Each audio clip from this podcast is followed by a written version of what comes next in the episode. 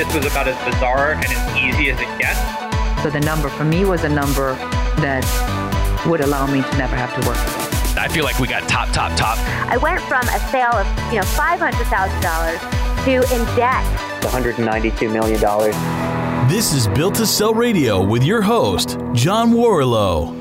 Hey there, it's John Warrillow. Listen, if you're brand new to Built to Sell Radio, welcome. It's good to have you along for the ride. We've been doing this show now for five years. I've interviewed literally a different entrepreneur every week for the past five years. And I've taken some of their best practices, their, their tips and tricks and negotiation hacks, and distilled them all into a field guide. It's a book called The Art of Selling your business. And it is a little bit of a recipe card for you to punch above your weight when it comes to negotiating with an acquirer. You can get it at builttosell.com slash selling.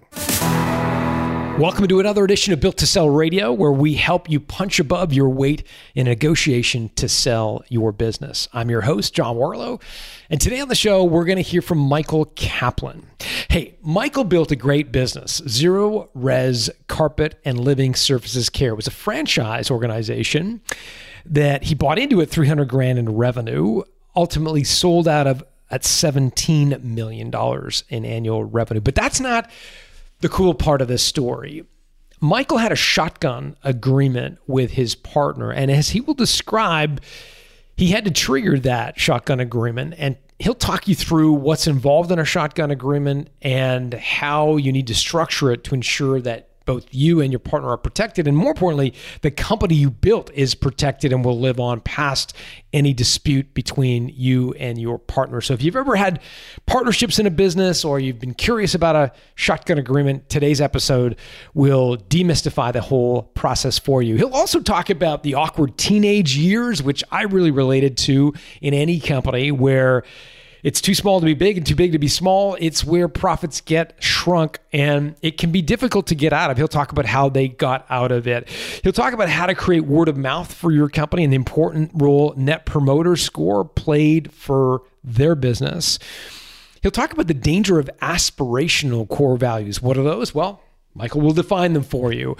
He'll talk about the danger of trading misery for dollars and when to know the right time to sell your company. Here to tell you the entire story is Michael Kaplan.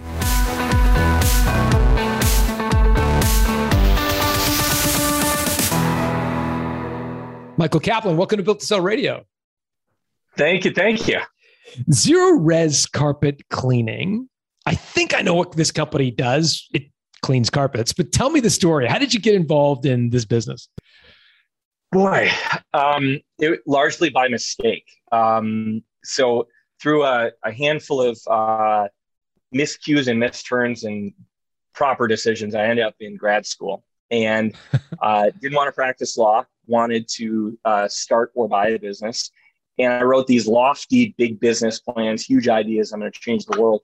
I realized that was really hard and that I probably wasn't qualified to do it. Um, and the first business opportunity I came across that really resonated, where I was like, I can do this, I could wrap my arms around it, was local service. It was it was a carpet cleaning company I stumbled upon with some friends, and uh, we decided we were going to buy it and fix it. And I'd spend you know three years in operations, and then I go on and start a private equity firm and try to you know uh, do turnarounds on a, a bigger scale so the plan was to to buy this business, Zerorez carpet cleaning, and improve it, and then potentially sell it down the road. Um, you know, keep it or flip it. Uh, didn't really have that vision, but it was doing about three hundred thousand bucks a year. Um, it was losing probably forty thousand bucks a year. Um, so the thought was scale it a little bit, bring in some efficiency, while kind of figuring out how a business really worked. Um, I didn't want to be one of those investment banker, private equity types who was just a spreadsheet jockey and didn't really know what made a business work, how to how to work with the people, how to uh, engage with the P and L in a meaningful way. I didn't want it to just be academic. Um, but we uh, it, turned out home service can be a lot harder than one thinks, and uh, there were a lot more moving parts than we ever anticipated for sure. What, so three hundred grand in revenue, uh, losing forty grand a year on the bottom line. What did you find when you got in there? Like what what was the state of the business?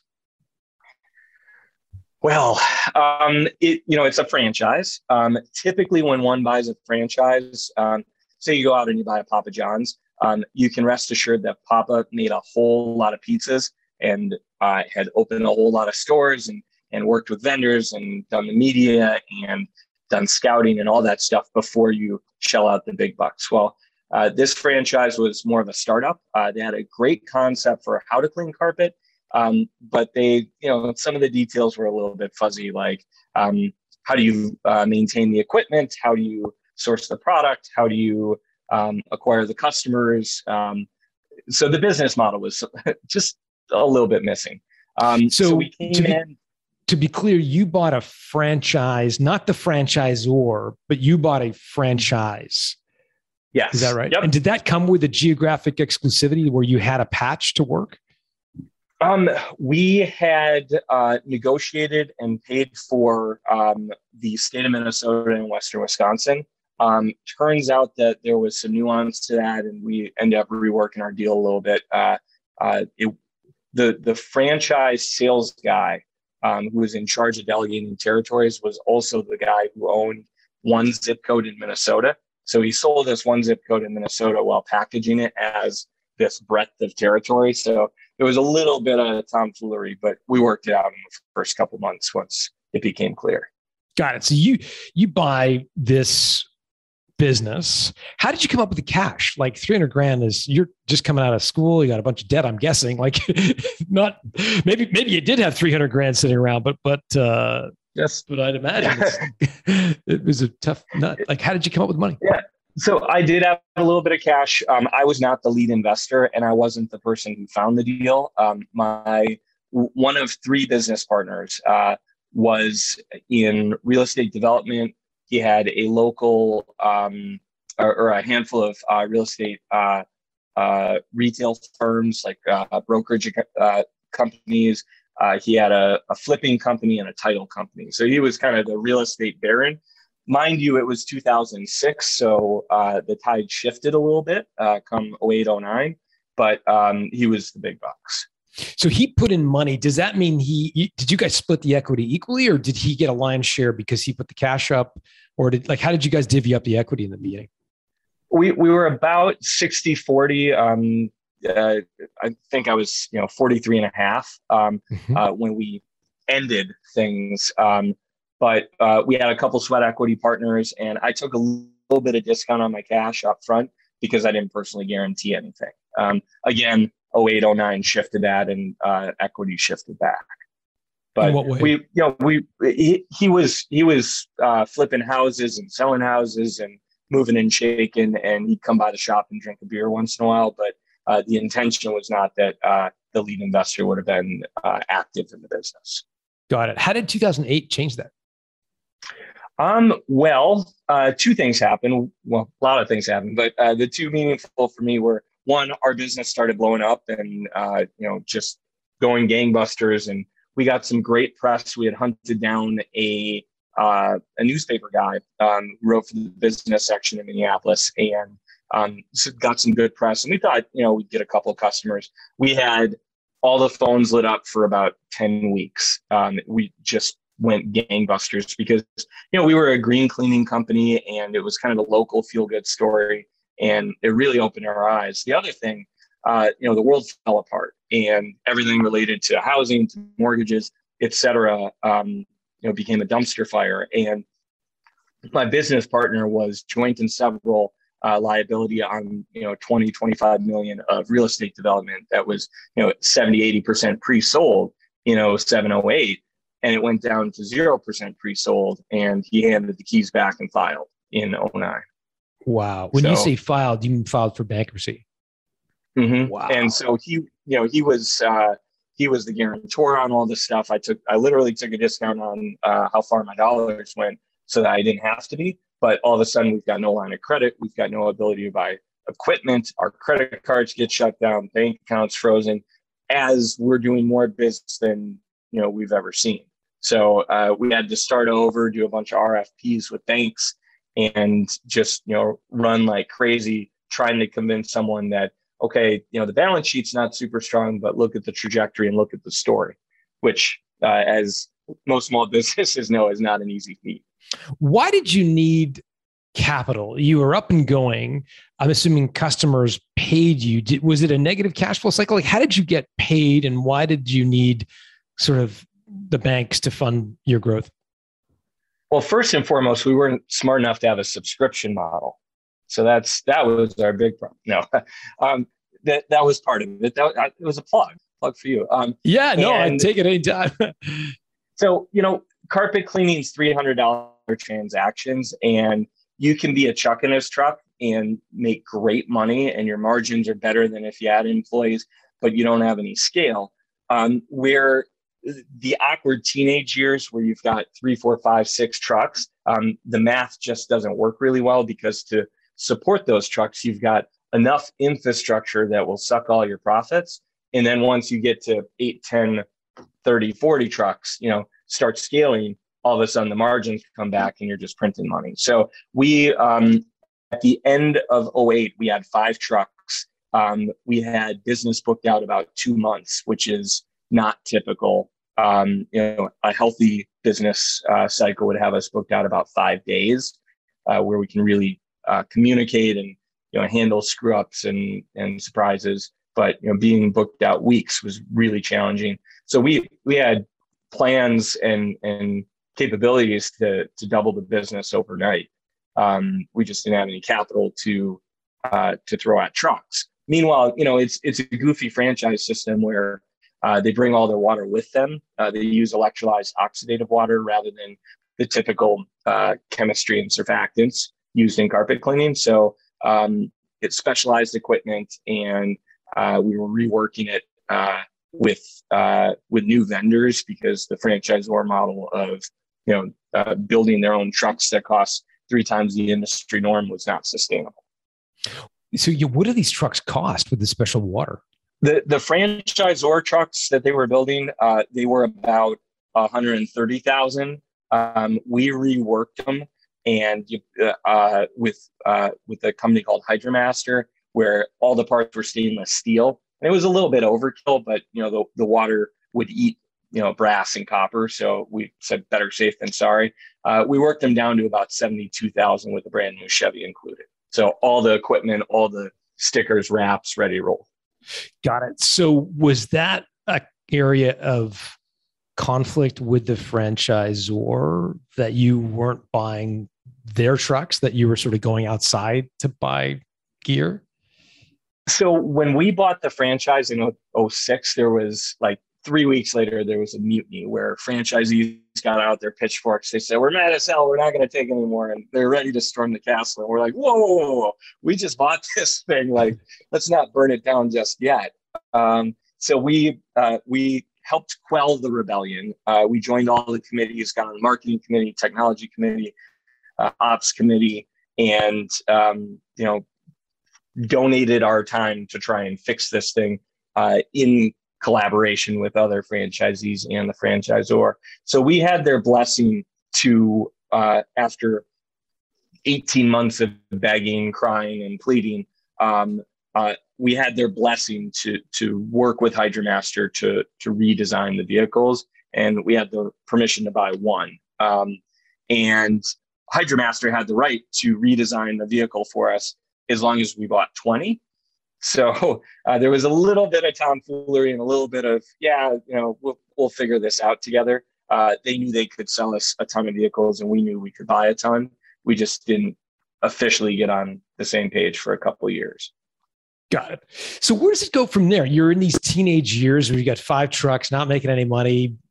2008, your partner files. So what happened to is it is it a guy your partner who had 60% of your business like does he ask for a check to cover some of his debts? Or how did, how did he get out of your business if you will? So he um uh he uh he didn't get out he got in. So he was um uh a, a majority partner. He was not active didn't have a desk didn't have a job. Um, eventually in 2009 he realized well crap, I got to pay some bills and it's not going to be through selling real estate. And so he came in and he, you know, hopped on a truck and, you know, earned a cleaning commission for a minute. Then he got on a small salary, brilliant business guy, great leader, um, probably 20, 25 years my senior. Um, and, you know, I'm, I'm 26 at the time. Uh, I guess 09, you know, add three years. And, um, you know, we were just scrappy together trying to figure out um, how can we, how can we make the most of this thing where um, we had, so we got that little bit of good press. Um, we started running really, really hard and um, invested in marketing at the beginning of 09 that started taking off in March of 09. And, you know, um, before we know it, business is just continually flowing. And um, uh, he, as he filed, um, you know, we had a conversation and, you know, we were great friends and just said, listen, um, you know, I've got uh, the biggest chunk outside of your chunk. If, if the government comes for it or the uh, bankruptcy court comes for it, I'm going to make sure nobody wants to buy it um, because nobody's going to take on, you know, a, a, a partnership with a really disgruntled partner. And I said, I'll be that disgruntled partner for you. So gave them a little bit of security um, as far as you know, helping figure things out. We um, uh, we guaranteed a, a, mortgage with him. Um, you know, nobody wants to touch uh, a person, you know, going through bankruptcy and, and let them buy a house. We figured that out. It, it was really collaborative. Um, you know, we we had, in spite of uh, the age difference, in spite of the um, you know uh, equity difference, we had uh, a great collaboration. Got it. And so, to be clear, when he files for bankruptcy, uh, as I understand the process, you know, the bankruptcy court says, okay, what are your assets? And he would have had to say, well, I own a, a share more than half of this thing called Zerorez Carpet Cleaning Minneapolis. And presumably the bankruptcy court would have said, okay, we'll liquidate that, sell that, and so, so you can pay off some of these other debts to these homeowners, et cetera. Did, am I getting it right? Like, is that what happened? Um, you know, nobody called. Uh, I think he put down that it was worth about twenty thousand bucks, and nobody touched it. Okay, got it. And so, was it worth twenty thousand bucks? Like, was it worth more than that in your mind? Um, I, it was. I mean, we um we in 06, the business cleaned about three hundred thousand. We did about seven hundred thousand. Uh, in 07, 08 was about a million two.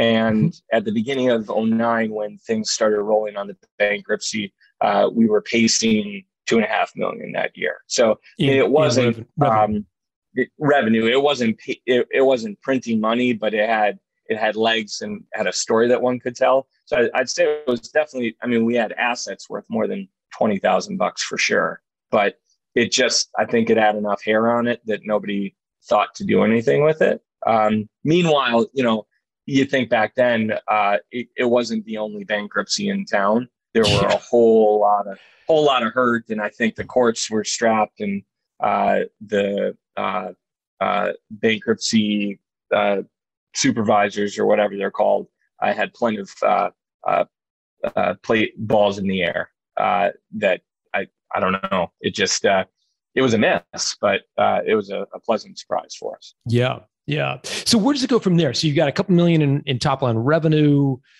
business is is, is picking up and, and going well. What happens next?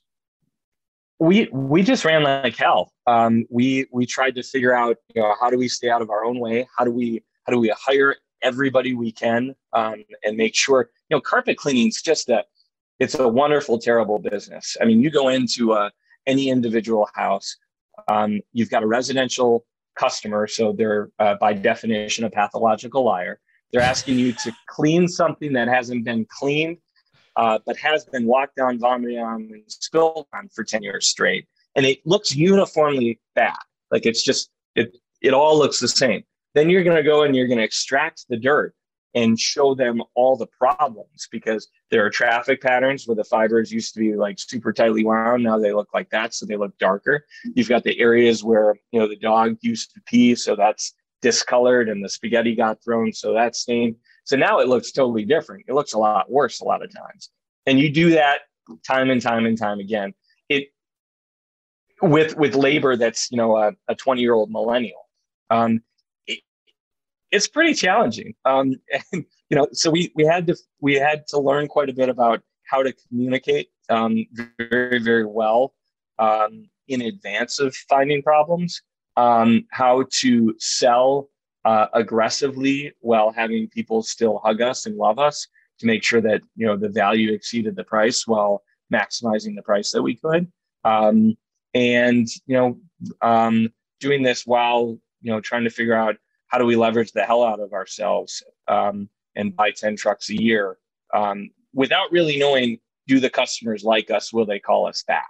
So it it had a, a handful of gaps in the system that we had to figure out. So we had to really learn um, on the employee side uh, how to how to define what the box was that a great employee would fit in and really make sure that we only hired people that fit in that box. You know at the beginning of 09 there were doctors and lawyers and professors that were out of work, and we hired all of them, thinking, well, he's a PhD, he'd be great on a truck. He's a great communicator. Meanwhile, he hates every minute of it, and you know, loathes going into work. He's not going to offer great customer service. You need like a former landscaper who's just great with people and loves, you know, not working in the snow. Um, that that's a great employee. So we had that learning. Um, we um, we found uh, uh, a company called Listen 360 that uh, did net promoter score surveys that helped answer the "Do our customers like us?" question. Um, and you know, we're spending seven hundred twenty thousand bucks a year buying ten trucks a year without really knowing is our crazy scheme of okay, we pay too much for customer acquisition today on the hopes that we can re-engage them for a 50 cent postcard tomorrow. We didn't really know do they like us, but Listen 360 and Net Promoter Score helped us identify, okay, uh, we do have room for improvement, but they do like us and they probably will call us back. And the business got a whole lot easier, uh, you know, a handful of years down the road as those masses started to cycle back through as repeats. Yeah. So net promoter score, I'll just define that for our audience. For those who don't know, Fred Reichheld developed it, wrote a book about it, wrote a number of books about it. Scale zero to 10. How likely are you to recommend uh, this company to a friend or colleague is the question you ask your customers. You buckets your customers into a nine or 10. Those are your promoters who give you a nine or 10 on that question. Your sevens and eights, you're called passives. Your zero to six, your detractors. And I believe a world class score is 50% or greater. Average is 15% net promoter score when you subtract your detractors from your promoters. I think average is 15% across all companies, all industries. And I think world class is 50% plus. So when you first got your NPS, what what did you find? Like what where where were we at? 72. Wow. So amazing. And so what Fred Reichheld would tell you is that two things are going to happen when you have a net promoter score of that high. One is people will repeat purchase, they'll come back to you. And second, they will refer you. So did those two things happen for you?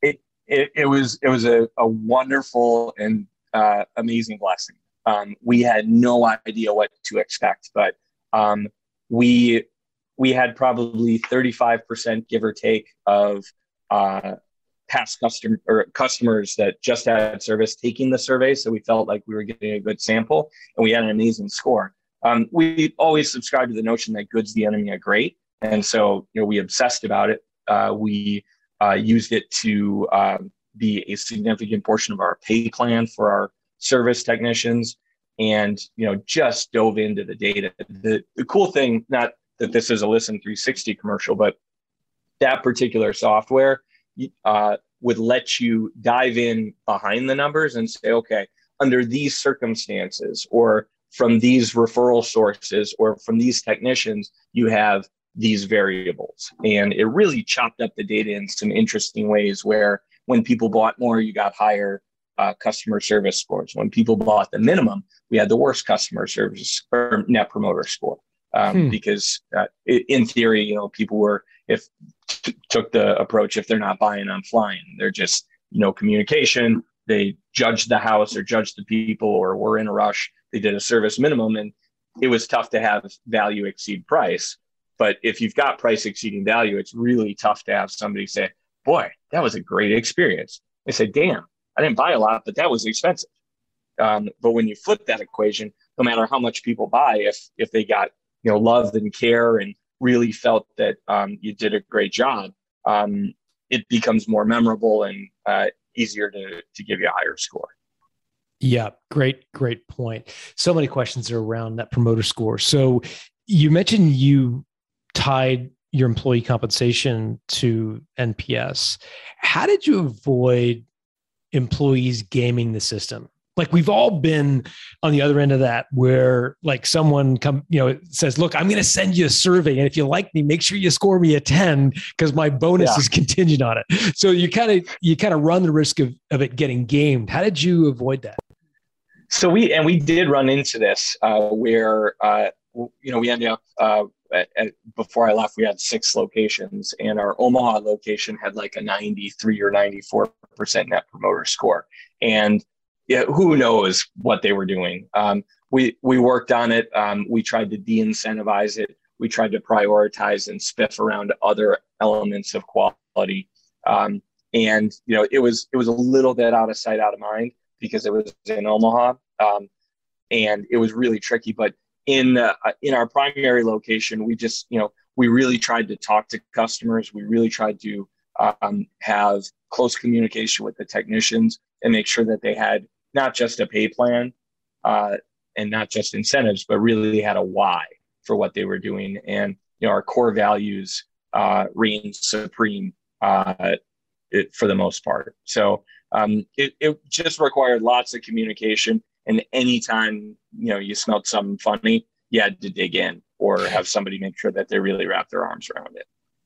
How do you come up with a why cleaning carpets? I mean, all due respect, it's kind of not a sexy business, right? You're cleaning carpets. So, like, how do you get people excited about, about cleaning people's carpets? So, um, we we had a, a, good, a really cool set of core values. And uh, one of the speeches I was uh, asked to give at uh, New Employee Orientation was about uh, the core value called Live Deliberately.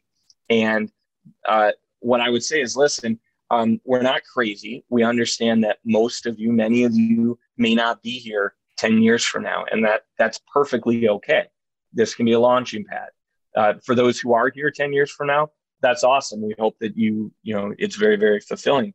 But um, it, it's not about the act of cleaning. It's not about the sales. Uh, but if if you want to be a professional guitarist, you want to be a writer, you want to be a um, you know a salesman for Medtronic, that's great. Utilize your opportunity here and your time. Uh, garner some skills and um, you know learn how to talk to people, learn how to be in new environments, and uh, how to sell some stuff and uh, make some money to support you know the things you're want, wanting to do and you know wake up every day with purpose and say i'm going to be the person i want to be today and you know build yourself up and you know follow the golden rule and you know that kind of language and mentality uh, beat into their heads day after day um, helps provide a why um, and you know we gave um, our team members great autonomy uh, people in the field and people on the phone to make their own decisions and that empowerment they could call up the office and say, hey, you know, this lady, um, she has uh, uh, emphysema, and you know, uh, the reason she's getting her carpets cleaned is, you know, for better indoor air quality. What can we do for her? Well, let's clean her air ducts for free, or let's clean her carpet for free, or let's uh, tell her the next one's free. And you know, finding ways where they can do good in spite of it just being carpet clean. Mm-hmm, mm-hmm. And you know, you know, a huge part of uh, of most people's enjoyment of work is is culture and community and uh, you can't spell culture without the word cult and um, we really focused on um, uh, it, it, wasn't necessarily mission driven but we were really um, obsessive about uh, you know uh, presenting themes to the team. And you know it, it was uh, we we were we were providing a service that was really helping people. Um, we were saving the world one carpet at a time. Uh, we were obsessing about growth for good. That was another of our core values where we weren't just growing bigger and acquiring more customers or more locations. Uh, for profit. Yes, profit is a requirement of every healthy company, and we we ingrained that in our team. But we growth for good meant that you know we're trying to find more customers and uh, spread more happy, so that uh, Rick, who's in the phone room, someday might run a phone room in Poughkeepsie, or uh, Sally, who's on a truck cleaning carpet, might uh, be running a team of people who runs trucks in Omaha. So it really, you know, um, we got people fired up and they felt like they were part of something. What impact do you think codifying your values had on the growth of your company?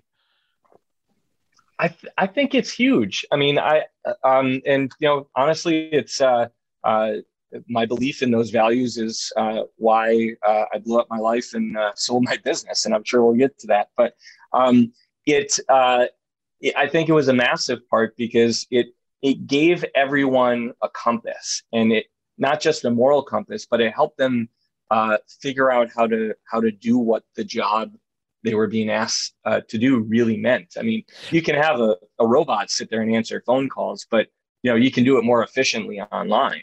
Um, but how did teach people? Oh, go ahead. No, I was just gonna say, how did you make it real? Like, I'll, I'll come clean. I'm a, I'm a, I'm heavily skeptical of values. I've read Jim Collins' work, and I know that you know, vision and values are critical etc. Yet I see so many bad examples of execution, right? Like people have got the teamwork poster with the rowers, on oh, the, you know, in their in their boardroom, and and trustworthy, and you know, and, and I and, see so many terrible executions of this concept that I become kind of jaded about it. So I'd be curious, like, how did you make it real for people and actually work?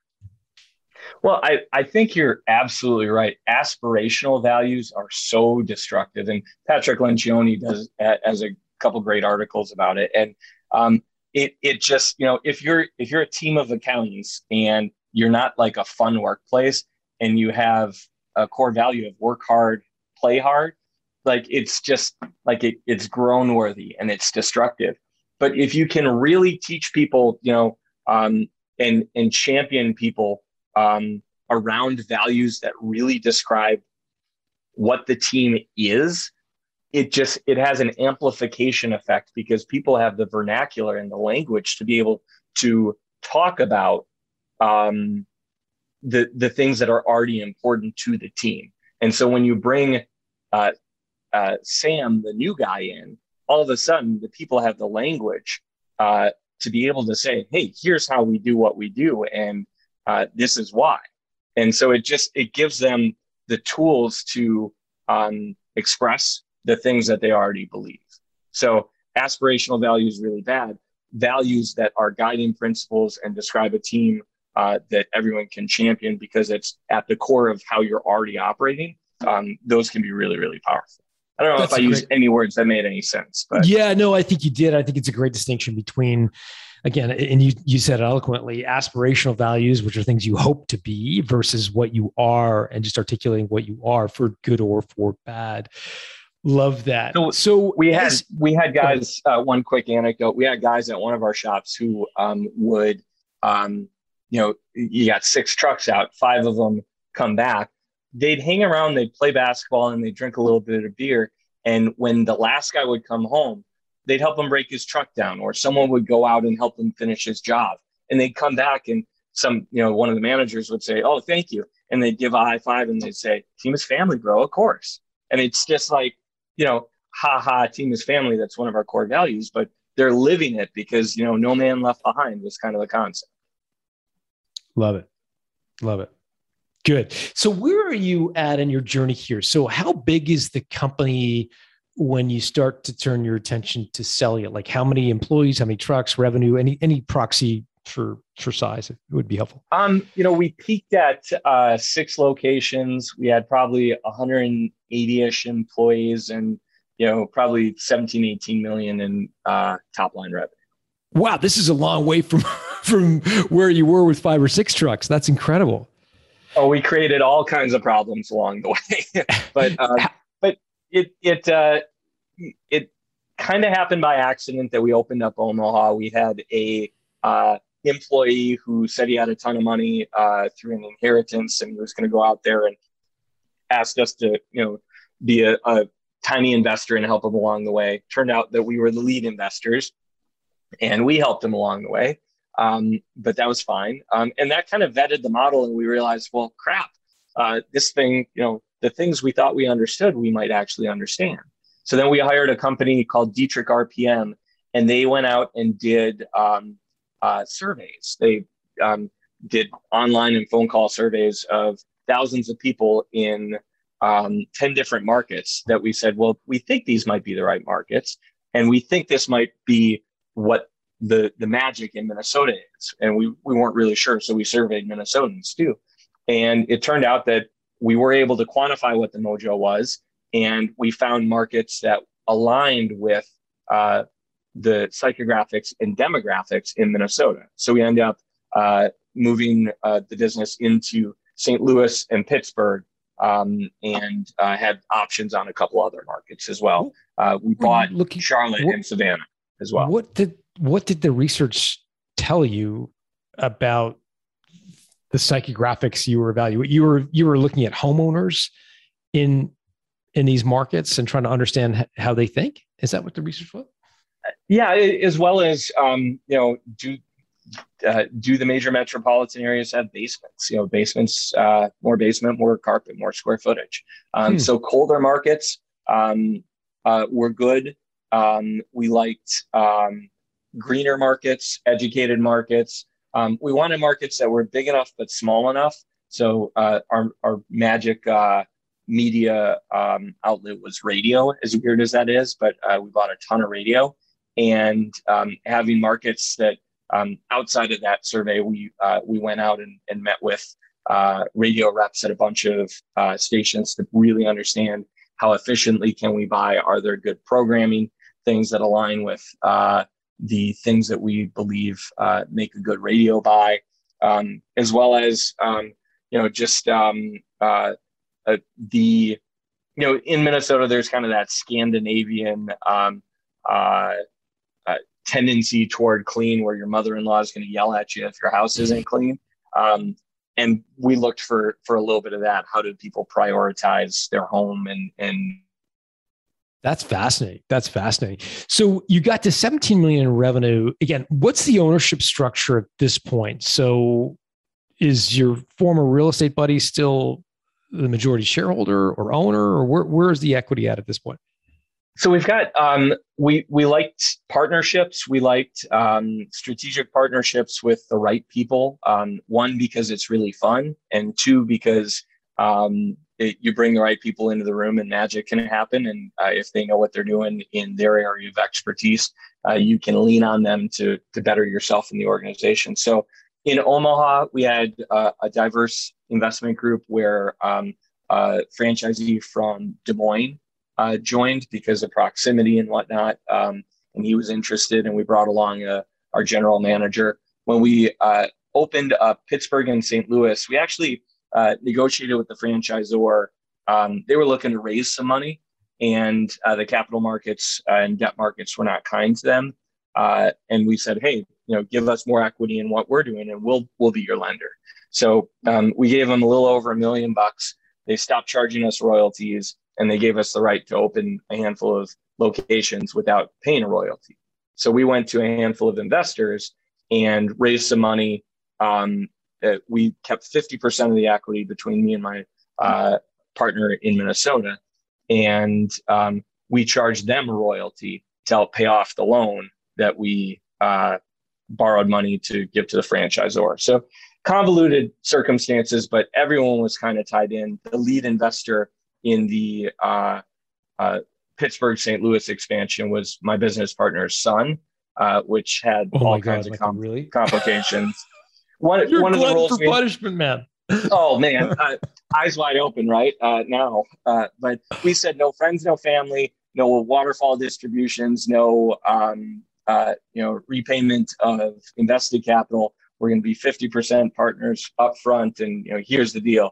And then my business partner's son gets involved and all those rules you know go out the window and we start negotiating who has what and you know what the waterfall distribution is going to look like sorry just, can you just explain what a waterfall distribution is so typically um, if we're um, 50-50 partners you and i um, in this business we just started the distributions come out 50-50 a waterfall distribution would uh, prioritize certain uh, payments over others. So if you put in ten dollars and I put in zero dollars into the business, a waterfall distribution may say the first ten dollars that comes out of the business goes to repay the money that you put in.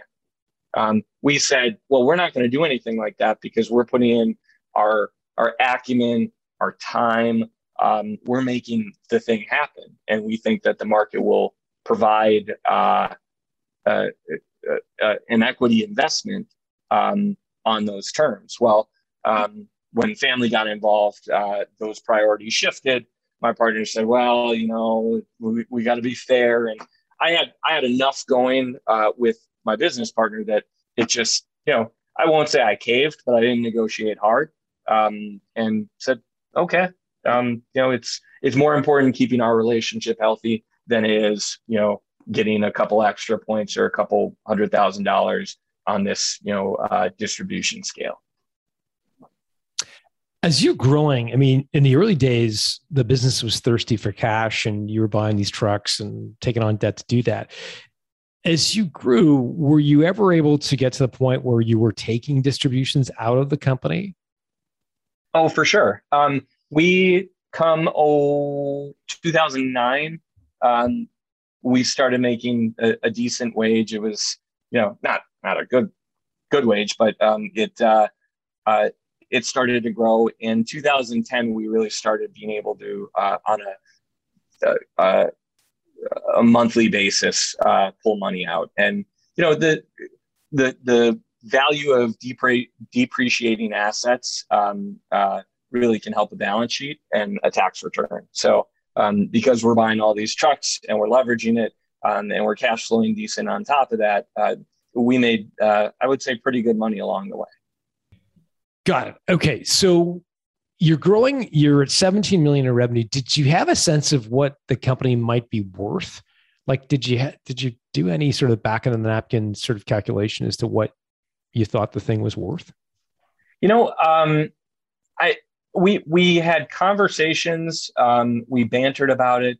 Um, we had gone to a handful of uh, seminars about you know exit strategies and things like that you know put on by investment bankers who want to find you know middle market companies that uh, they can charge exorbitant fees to and um, I, I had spent it enough time that um, I had uh, a sense of value um, and what do you think it was worth um, you know I I assumed that it was worth um, somewhere between uh, either uh, three to five times EBITDA or um, one times revenue minus debt.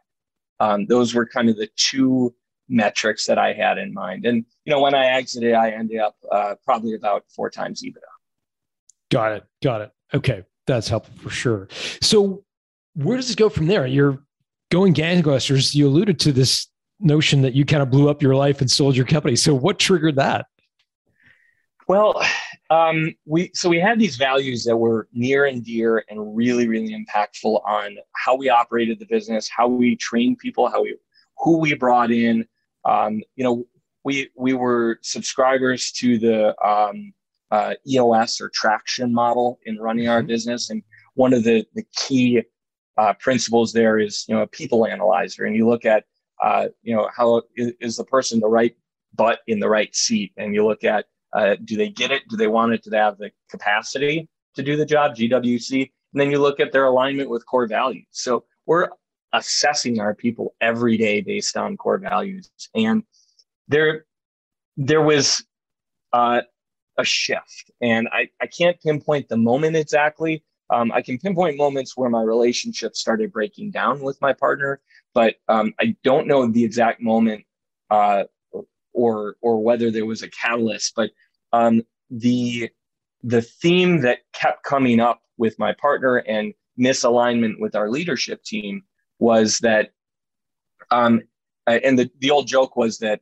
that he had uh, he subscribed to our core values but there was always an asterisk there was but if and and you know i'm not a purist that says well the core values can only be read one way but when when you when team is family uh, applies most of the time, unless it's one of my drinking buddies or um, you know uh, commitment to wow. Unless we can make more money by screwing that customer, it starts it starts becoming a problem. So um, I I had a really a, a handful of really frank conversations. We beat it up plenty of times. Um, some some bad behavior and misalignment with core values happened at the end of 16, and I finally said, "Listen, you know this is really hard for me, but I feel like I've I've coached and I've I've uh, uh, brought this to the table as many times as and as many ways as I can.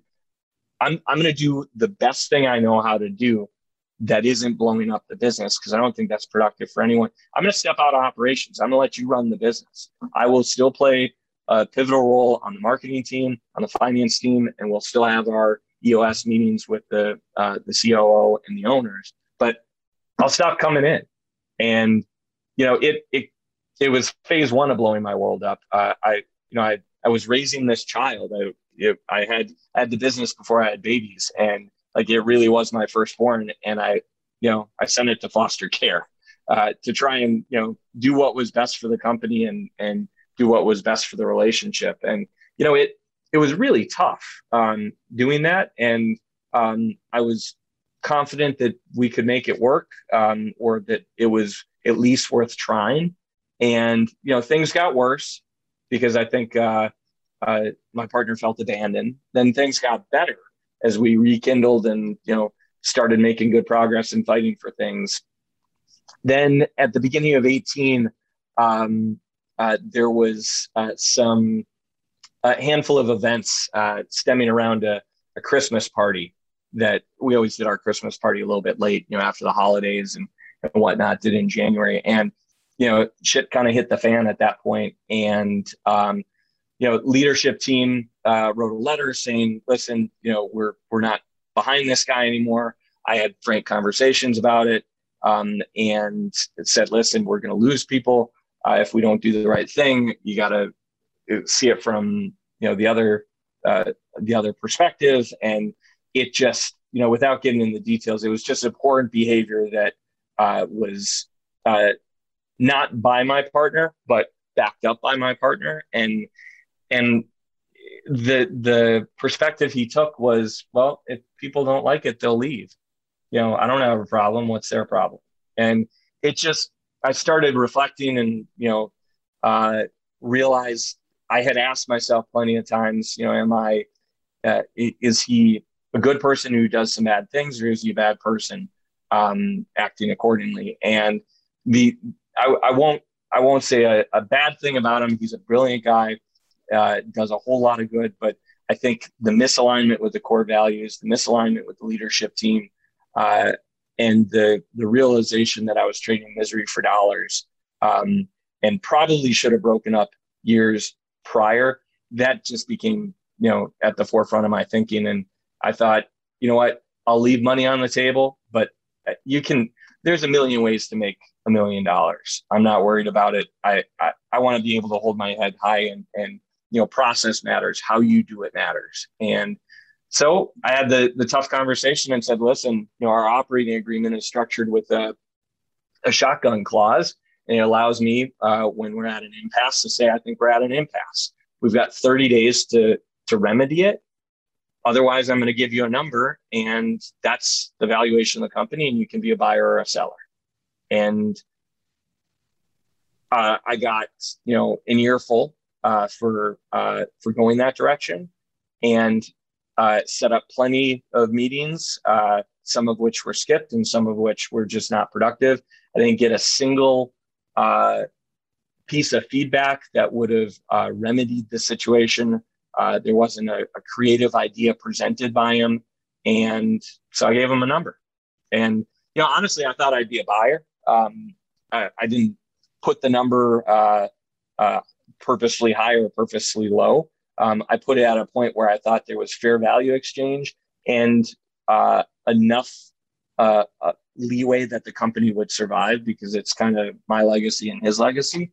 But um, he, you know, uh, in hindsight, it, it, makes perfect sense that he was a buyer because um, at a certain age, your kids are out of the house and you know most of your friends are at work and you drink in the shop after work every day and you know it's just kind of your your buddies um, i don't know what um, a bunch of money would have changed but not having the environment and the friends and the, the drinking buddies um, uh, definitely would have been a change for my partner.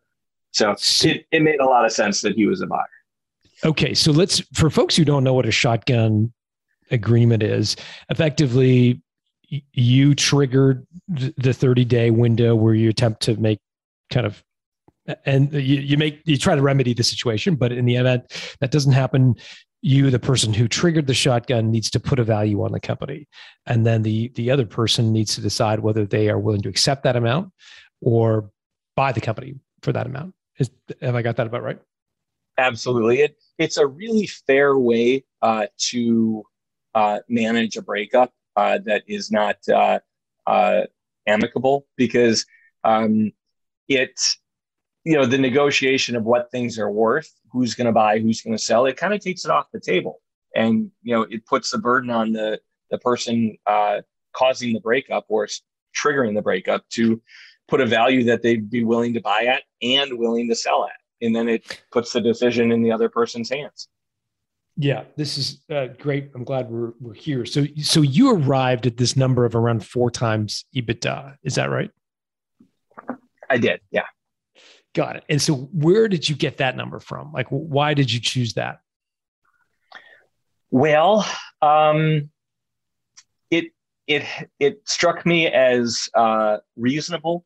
It struck me as something I could live with uh, as a buyer or as a seller. Um, I I think that he would have been a buyer at a higher number. I think I extracted fair value at that number, um, and um, it was something that I thought that he could take to, uh, you know, he didn't have millions of dollars just sitting in, in his piggy bank. Um, so I thought he could get loans. I thought he could find strategic investors or, uh, you know, retail investors, and it's something he could sell. My goal was not to cripple the company, to stick a knife in anyone's back, or to give a screw you. Um, it was something that that struck me as, you know, uh, as really, really fair, and that you know, I didn't have the millions sitting in my bank account. I would have been getting loans. I would have been looking at strategic investors. It was a story that could be sold at that valuation. Mm-hmm.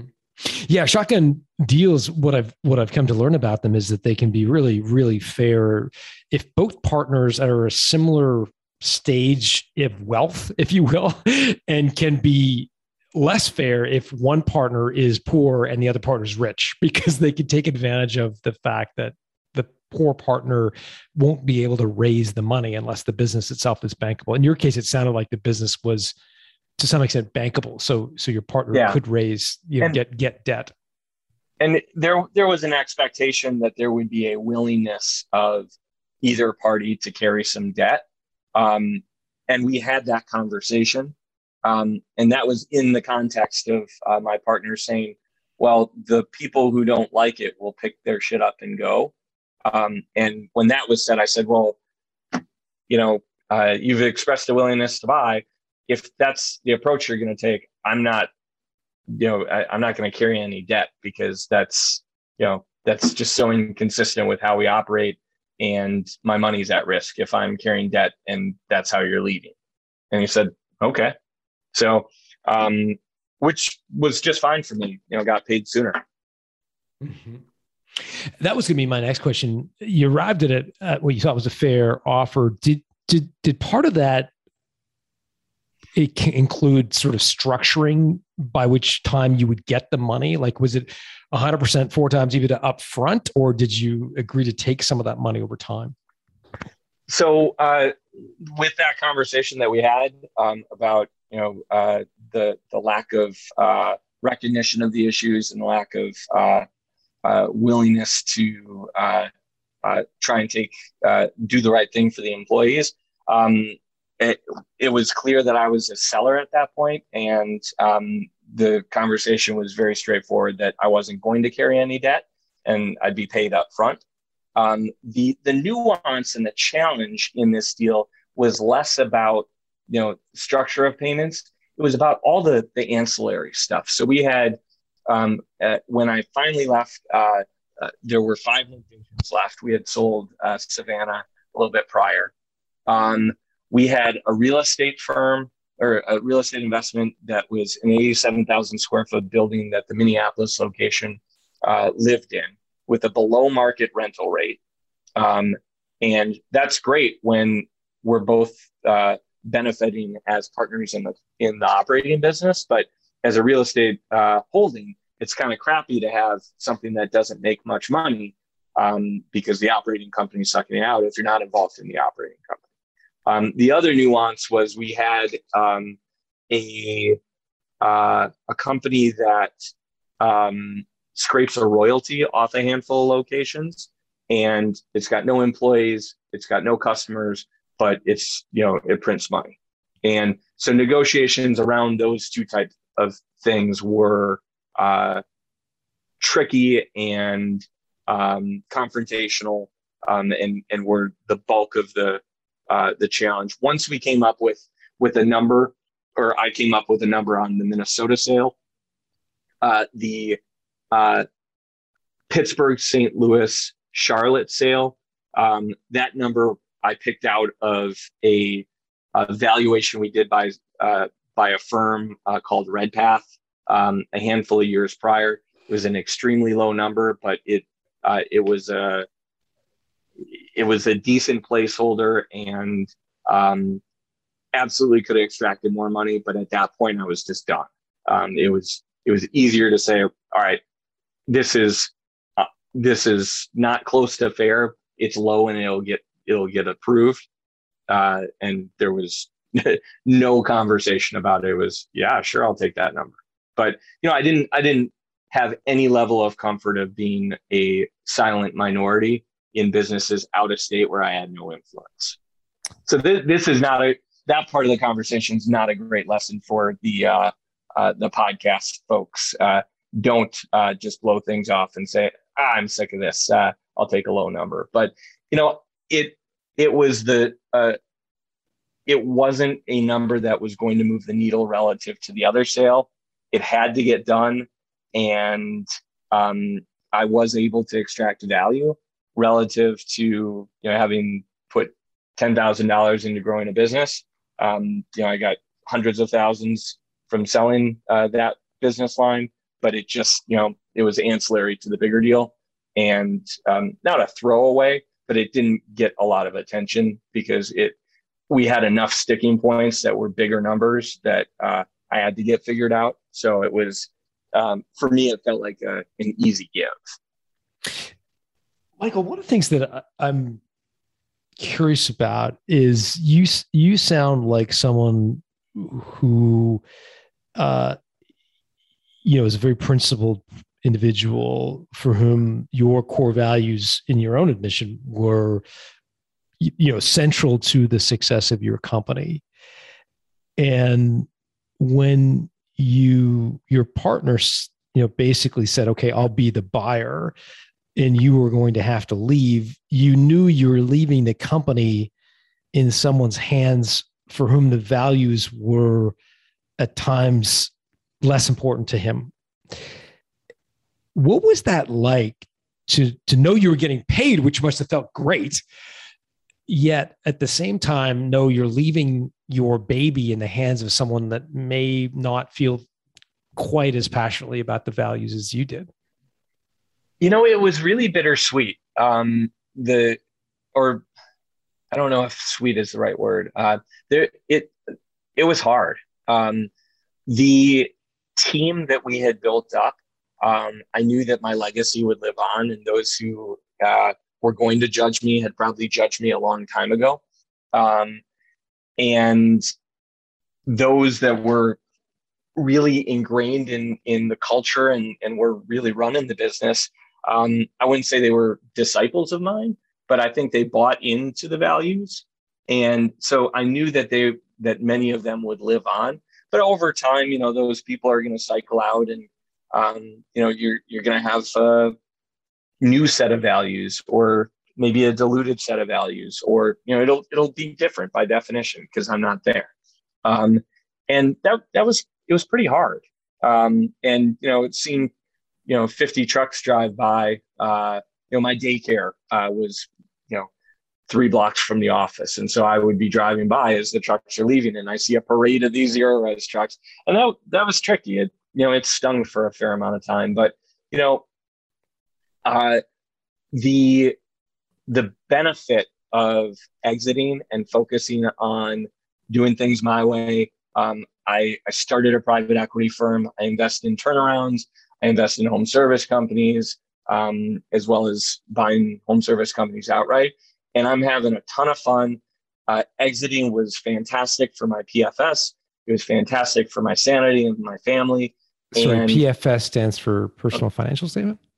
Yes. Yeah. Um, so I've, I've I've done very well um, and been blessed in many many ways. It's still you know it it's uh, it's the one that got away. You know, it's the girl you dated in high school uh, kind of thing. Like it it's tough. But at the same time, you know, uh, all things happen for a reason. I'm just thrilled with with where things have gone, and you know, on my next rodeo, um, I'm uh, I'm better informed. I'm uh, picking up on uh, cues about personality traits uh, quicker. Um, I'm finding the right partnerships. Um, so you know, there's there's a whole lot of benefit, and um, I think uh, I I definitely would have um, if I were doing it again, I would have done it sooner, um, and I'm probably left more money on the table. Why do you say that? Uh, the part about doing it sooner, about leaving Yeah. more money on the table. No, do, well, both really. But I was, I'm just curious as to why you would have done it sooner. Well, you know, the the thing that had me delaying was, uh, you know, twofold. One, doing an assessment of the character, of the people I'm working with, and uh, hindsight. I think I've I've assessed that character, and it's it's not people I want to be in business with, and so acting on that uh, quicker would have been better. Um, and secondly, um, the um, trading misery for dollars and and and saying okay well it's too messy to break up even though this isn't fun even though this is really challenging and there's all this interpersonal crap and you know high school drama going on. Um, i'll stick it out because you know it it, it pays for my kids daycare. Um, you know that financial entanglement and saying i'm i'm going to actively not make a decision is a decision to stay put and um, I think that I've uh, evolved and am more mature and would say, you know what, um, I can figure this out. It just it's going to be painful and take a little bit of time, but um, you know, uh, waking up thrilled to do what you do every day is the most important thing you you can strive for. And um, I have the opportunity to do that. I just have to go through some crap to get there. And I, you know, probably would have pulled the trigger in in 2016. Uh, if I were, you know, rewriting the script. I'm glad you mentioned rewriting it because I, I you know, I, I want to make sure before we close that I ask you a simple question around structuring a shotgun clause because I think we're going to have a lot of listeners listening to this saying, "I've got a partner, I've got a shotgun agreement. I'm thinking of going into business with a partner. I should have a shotgun agreement." You're also someone who's gone through law school, so I'd be curious from your perspective as having lived through this as well as understanding the theory and the academic side of it. What should people be thinking about if they're going to structure a shotgun agreement as part of an operating agreement? Well, I, I wouldn't structure the operating agreement around that clause, but what I would really think about is all right, you know, so often I hear the story of, oh, we're best friends, we're going to get into business together. Oh, we're, we're husband and wife, we're going to get in business together. Think about what happens when you disagree. What happens when you're not best friends? Uh, what happens when you're at each other's throats? What would be a fair, you know, with your cooler heads today prevailing, what would be a fair way to resolve that conflict? And be sure to have an operating agreement for sure. You know, operating agreements, the rules of the game. And I always use this terrible analogy, but I can't help myself. So well, growing up, we played the heck out of Monopoly, and we always would take 500 bucks and put it in the middle, and whoever landed on free parking first would get that 500 bucks, and all the taxes and luxury tax and property tax and all that stuff went in the middle. Before you know it, there's a thousand bucks in the middle, and most people don't play that way. Some people do, some people don't. But if you don't work that out before you start rolling the dice and moving around the board, you're going to have a conflict, right? You've got to work those rules out about how the business is operated before you start operating the business. Otherwise, you're going to run into a challenge and you're going to say, well, we've got um, $5,000 in the bank. Should we distribute it? Well, let's fight about it. Um, maybe one person thinks you need 50 grand in the bank before you start distributing. I mean, the, what is the mechanism for that type of decision? What's the mechanism for figuring out how do we um, define who gets paid what? How do we define what happens if there's, you know, irreconcilable differences? Um, those sort of things. So uh, the operating agreement is an invaluable tool to to map things out before you're in uh, over your head.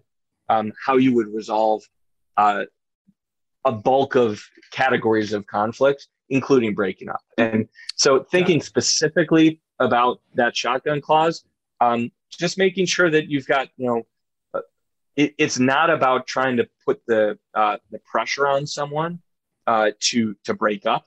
It's really about trying to not break up. And the key element of the the shotgun clause for us was, you know, there's a 30 day cool off period that says, hey, I'm really really serious, and I have rights if we don't figure it out. And my partner's lack of willingness to engage in that conversation about figuring it out, he said, "You got a problem? I don't." That that was my answer. That this is absolutely the way we should be going.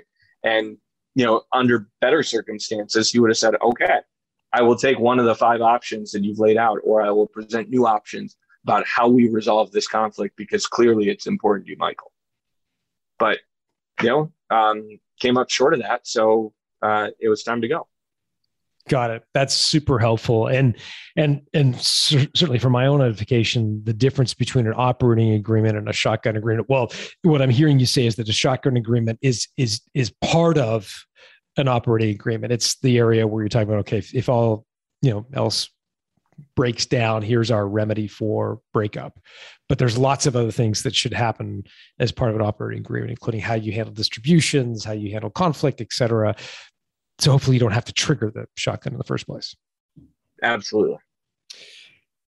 Wow, I see giving free legal advice. Nothing in this episode should be construed as legal advice. Call your lawyer, call your dentist, call your doctor, Yep. whoever you go to for advice, but don't consider this legal If- advice. Exactly. My my friends often ask me, you know, why I didn't take the bar, and I said I don't want to be accused of being a lawyer. Like I just went to law school.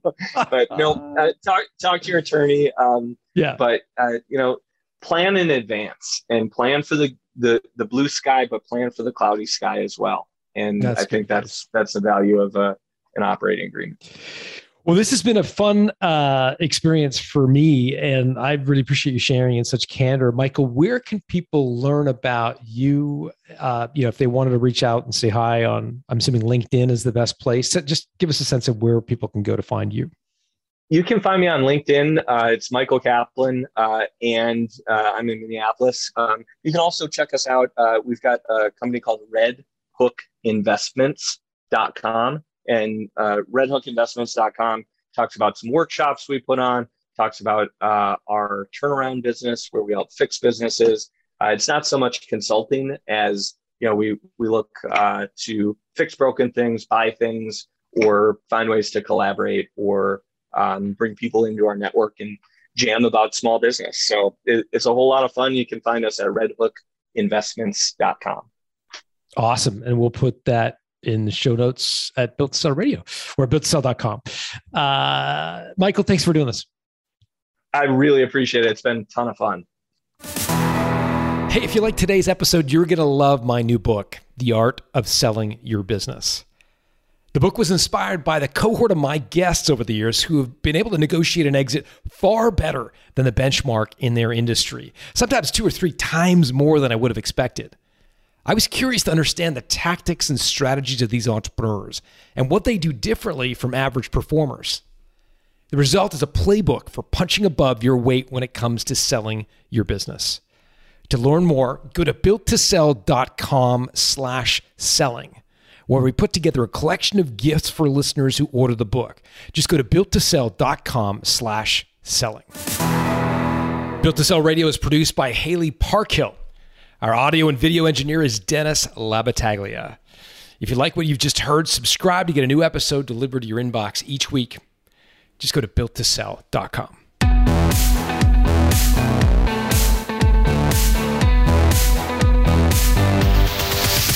Thanks for listening to Built to Sell Radio with John Warrillow. For complete show notes with links to additional resources, visit builttosell.com slash blog. John is the founder of the Value Builder System. To find out how to improve the value of your business by 71%, visit valuebuildersystem.com. John is also the author of Built to Sell, creating a business that can thrive without you, and The Automatic Customer, creating a subscription business in any industry.